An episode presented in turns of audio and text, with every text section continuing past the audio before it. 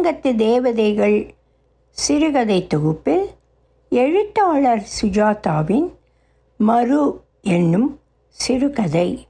கல்லூரி நாள்களில் திருச்சி புனித ஜோசப் கல்லூரிக்கு தினசரி காலையில் ஸ்ரீரங்கம் ஸ்டேஷனுக்கு நடந்து போய் ஒன்பது மணி ஆஃபீஸர்ஸ் ரயிலை பிடித்து டவுன் ஸ்டேஷனில் இறங்கி அங்கிருந்து ஆண்டார் தெரு அல்லது பட்டர்வொர்த் சாலை வழியாக மண்டபங்களை எல்லாம் தாண்டி போய் பத்து மணிக்குள் போய் சேருவதற்குள் தினசரி அவசரம்தான்.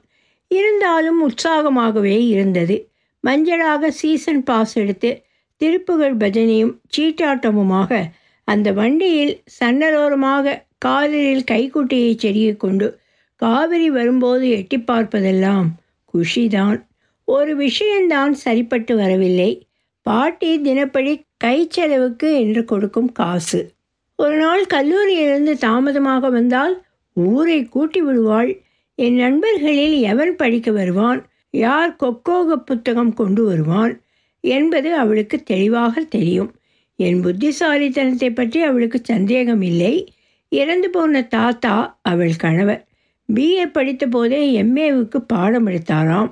இது எந்த வகையிலும் சாத்தியமில்லை என்று சொல்லி பார்த்தும் பிரயோசனம் இல்லை. நாலு நாவுக்கு மேல் கொடுத்தால் பேரன் கெட்டு போய் விடுவான் என்று பாட்டிக்கு தளராத நம்பிக்கை. பெற்றோர்களை விட்டு அவளிடம் வளர்ந்ததால் என்னுடைய நற்பெயருக்கு பாட்டி பொறுப்பேற்று கொண்டு இருந்தாள். அவர் புத்திசாலித்தனத்தில் கால் பங்கு எனக்கு இருந்தால் போதும். ஆனால் அம்மா வழி தாத்தா சினிமா எடுத்து தேர்தலுக்கு நின்று சீரழிந்தவர். அவர் சுபாவம் என்னிடம் தலை காட்டாமல் பாதுகாக்கத்தான் கை செலவுக்கு. நாலனா நாலனாவுக்கு அந்த நாட்களில் சுமாராக வாங்கும் பலம் இருந்தது என்று சொல்லத்தான் வேண்டும். தெப்பக்குளத்தை ஒட்டி இருந்த பெனின்சுலர் கஃபேயில் ஒரு சாதா தோசையும் காப்பியும் கிடைக்கும். அவ்வளவுதான்.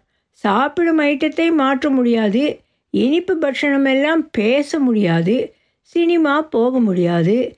எட்டு நாளைக்கு காப்பி அல்லது தோசை என்று ஒன்றை தியாகம் செய்து சேர்த்து வைத்துத்தான் போக முடியும். இது சிரமம்.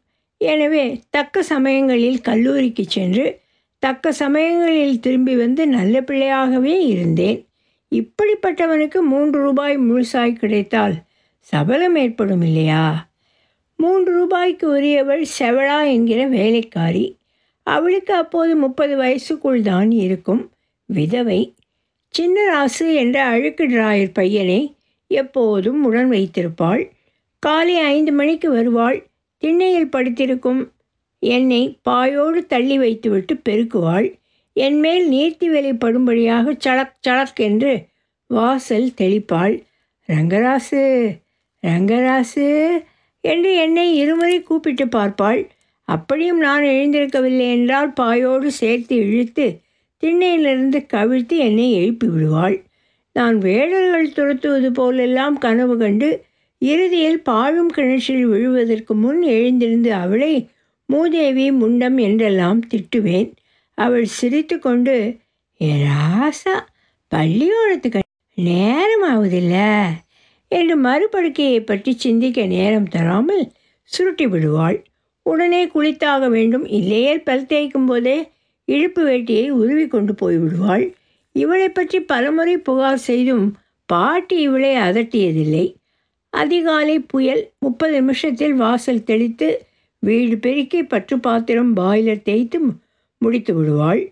வாரத்தில் சில தினங்களில் மாவு அரைப்பது கடைக்கு போவது போன்ற உபரி வேலைகள் எல்லாம் சேர்த்து சம்பளம் மூன்று ரூபாய்.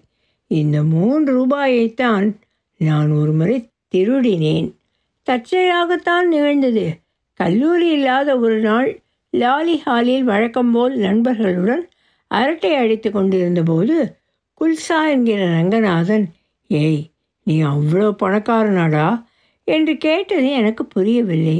பாருடா புஸ்தகத்தில் என்ன அலட்சியமாக ரூபாயை செருகி வச்சிருக்கான்? பார்த்தபோது எனக்கு திக்கென்று ஜூலியஸ் சீசர் புத்தகத்தில் மூன்று ஒரு ரூபாய் நோட்டுகள் செருகியிருந்தன. வேண்டாம்னா கொடுத்துடுப்பா கேட்டியில் மேட்னி போய்க்கிறேன். என் மனதில் எண்ணங்கள் ஓடின. எப்படி இந்த ரூபாய் என் புத்தகத்திற்குள் வந்திருக்க முடியும்? யோசித்ததில் புரிந்தது. இந்த செவளாக்கருக்கு சம்பள பணத்தை வேலை செய்யும்போது பத்திரமா இருக்கட்டும் என்று அலமாரியில் என் புத்தகத்தில் செருகியிருக்கிறாள். நான் கவனியாமல் எடுத்து வந்து விட்டேன் டேய் இந்த பணம் என்னதில்லடா? எங்கள் வீட்டு வேலைக்காரி சம்பள பணம் என்று சொல்வதற்கு பதிலாக வாடா ஐசிஹெச் போகலாம் என்றேன். ஏதுடா பணம்? அதெல்லாம் கேட்காத. வரையா இல்லையா? ஐசிஹெச் என்பது விசிறி தலைப்பாகை வைத்துக்கொண்டு வெயிட்டர்கள் பீங்காங்கோப்பைகளில் காப்பி கொண்டு வரும் ஒஸ்தி ஹோட்டல். டிப்ஸ் எல்லாம் வைக்க வேண்டி வரும். கப் காப்பியே நானுனா அங்கே போய் நான் குல்சா பாபு மூவரும் காப்பி சாப்பிட்டோம். ஸ்பென்சர் பக்கமாக பெட்டிக்கடை இருக்குமே அங்கே போய் பிளேயர்ஸ் சிகரெட் பிடித்தோம் பருவமங்கை என்ற புத்தகத்தை எட்டனாவுக்கு வாங்கினேன். கெய்டியில் ராஜ் கபூர் ஆவாரா படம் இரண்டாவது தடவை பார்த்தோம். இருட்டில் இன்னொரு சிகரெட் பிடித்தோம். குல்சா மட்டன் கட்லட் சாப்பிடலாம் என்றான். நான் தான் வேண்டாம் என்று சொல்லிவிட்டேன். ஒரு நாளைக்கு இத்தனை பாவங்கள் போதும் என்று தோன்றியது. மூன்று ரூபாயில் ஆறு மணி வண்டியில் திரும்பும்போது ரெண்டனா தான் பாக்கி இருந்தது அதையும் உப்புக்கடலை வாங்கி தீர்த்து விட்டான் பாபு. வீடு திரும்பும்போது வயிற்றுக்குள் கடபுடா. தேர்முட்டி திரும்பியதுமே பாட்டி வீட்டு வாசலில் தெரிந்தாள் கண்ணை சுருக்கி கொண்டு நான் வருகிறேனா என்று பார்த்து கொண்டு இருந்தாள். அருகில் செவளாவும் காவேரி மாமியும் நின்றார்கள். அருகில் வந்ததும் காவேரி மாமியும் செவளாவும் என்னை பார்த்து சிரித்தார்கள். அதாவது நானே பணத்தை கொண்டு போய் புஸ்தகத்தில் செருகி வைத்து விட்டாயே. இந்தா என்று நிச்சயமாக திருப்பி கொடுத்து விடுவேன் என்கிற எதிர்பார்ப்பில் சிரிக்கிறார்கள். நானா? முகத்தை ரொம்ப ஒன்றும் அறியாதவனாக வைத்துக்கொண்டு பிராக்டிக்கல் இருந்ததா? அஞ்சு மணி வண்டியை விட்டுட்டேன். அதான் தாமதம் பாட்டி என்றேன். தாமதமானது கிடக்கிறது?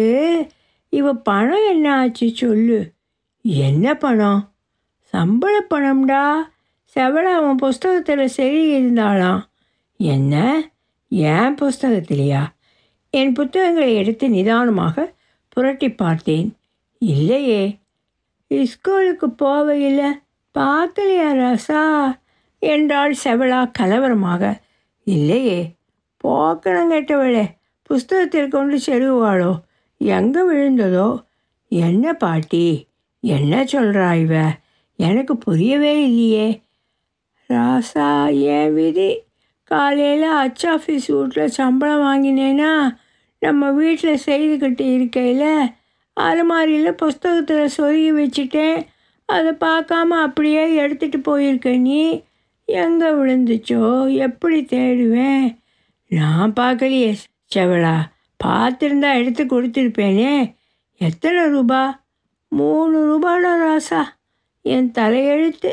ரேசன் அரிசியும் பிள்ளைக்கு கால்ச்சராயும் எடுக்கலாம்னுட்டு இந்த முறையும் இல்லையா? ஏன் விதி? என்று அழத் துவங்கியவளை என்னால் நேருக்கு நேர் பார்க்க முடியவில்லை. பணம் போயிடுச்சு. கொலுசை வச்சு தான் கடன் வாங்கணும். இதை பாரு செவளா என் பேரன் இருக்கானே. அதுக்கு திருசமாக எல்லாம் தெரியாது. பணத்தை பார்த்துருந்தா நிச்சயம் கொடுத்துருப்பான். நீ தான் எங்கேயோ கவனம் இல்லாமல் போட்டிருக்கேன். ஐயோ நம்ம ராசாவை எழுத்துதா சொல்லலாமா? என்ன வம்சம்? இது எடுக்குங்களா என் ரங்கராசாவை எனக்கு தெரியாதா? ஏன் தலைவிதி? என்று மூலையில் உட்கார்ந்து அவள் அழுதது தீட்டின ஈட்டியை என் உள்ளத்தில் பாய்ச்சியது போல இருந்தது. ச்சே என்ன காரியம் செய்து விட்டோம்? மூணு ரூபாயை மூணு மணி நேரத்தில் வேட்டுவிட்டு என்ன சாதித்து விட்டோம்? மாதம் முழுக்க ஓடி ஆடி உழைத்து சம்பாதித்த பணம். கொல்லைப்பக்கம் முகம் கழுவி கொண்டு இருந்தபோது பாட்டியிடம் போய் பாட்டி நான் தான் எடுத்தேன் செலவழித்து விட்டேன் என்று உடனே ஒப்புக்கொள்ளும் தைரியம் வரவில்லை. பாட்டி அடித்திருக்க மாட்டாள் திட்டியிருப்பாள். திட்டட்டுமே என்ன போச்சு? ஏன் அந்த தைரியம் வரவில்லை? இது நிகழ்ந்து முப்பது வருஷங்களுக்கு மேல் ஆகிவிட்டது. என் வாழ்வில் பல கட்டங்களில் அந்த மருவை பற்றி யோசித்ததுண்டு. செவளா என்ன ஆனாள் என்று தெரியாது. அவளை தேடி போய் மூன்று ரூபாயை திருப்பிக் கொடுக்கலாமா? என்று யோசித்ததுண்டு. ஆடிட்டர் நண்பனிடம் ஒரு முறை கேட்டதற்கு சுமாரான வட்டி விகிதத்தில் கூட அவளுக்கு ஆயிரத்தி நாற்பத்தி நான்கு ரூபாய் தர வேண்டும் என்றான். ஆயிரம் ரூபாய் பெரிது அல்ல நான் செய்த குற்றத்தை ஒப்புக்கொள்ள வேண்டும். அதற்குரிய தைரியம் பாபநாசத்தில் ஒரு மே மாதம் பாட்டி செத்து போவதற்கு முன்தான் வந்தது. அத்தனை வருஷங்கள் ஆயின. படுத்த படுக்கையாக என்னை கலங்க பார்த்து கொண்டு இருந்தவளை பாட்டி ஞாபகம் இருக்கா உனக்கு? நான் காலேஜில் படிக்கிறப்போ செவளான்னு வேலைக்காரி இருந்தாளே என்று கேட்டு நிறுத்தினேன். ஏன் ஞாபகம் இல்லாமல் அவ கூட ஒரு தடவை உன் புஸ்தகத்தில் ரூபா நோட்டை வச்சுட்டு அதை நீ தொலைச்சுட்டியே. பாட்டி ரொம்ப நாளாக உங்ககிட்ட சொல்லணும்னு இருந்தேன். அன்னைக்கு அதை நான் தொலைக்கலை. வேணும்னுட்டு திருடி செலவழிச்சுட்டேன் பாட்டி என்றேன். எனக்கு தெரியுமே என்றாள் பாட்டி. ஒலி வடிவம் சரஸ்வதி தியாகராஜன் பாஸ்டன்.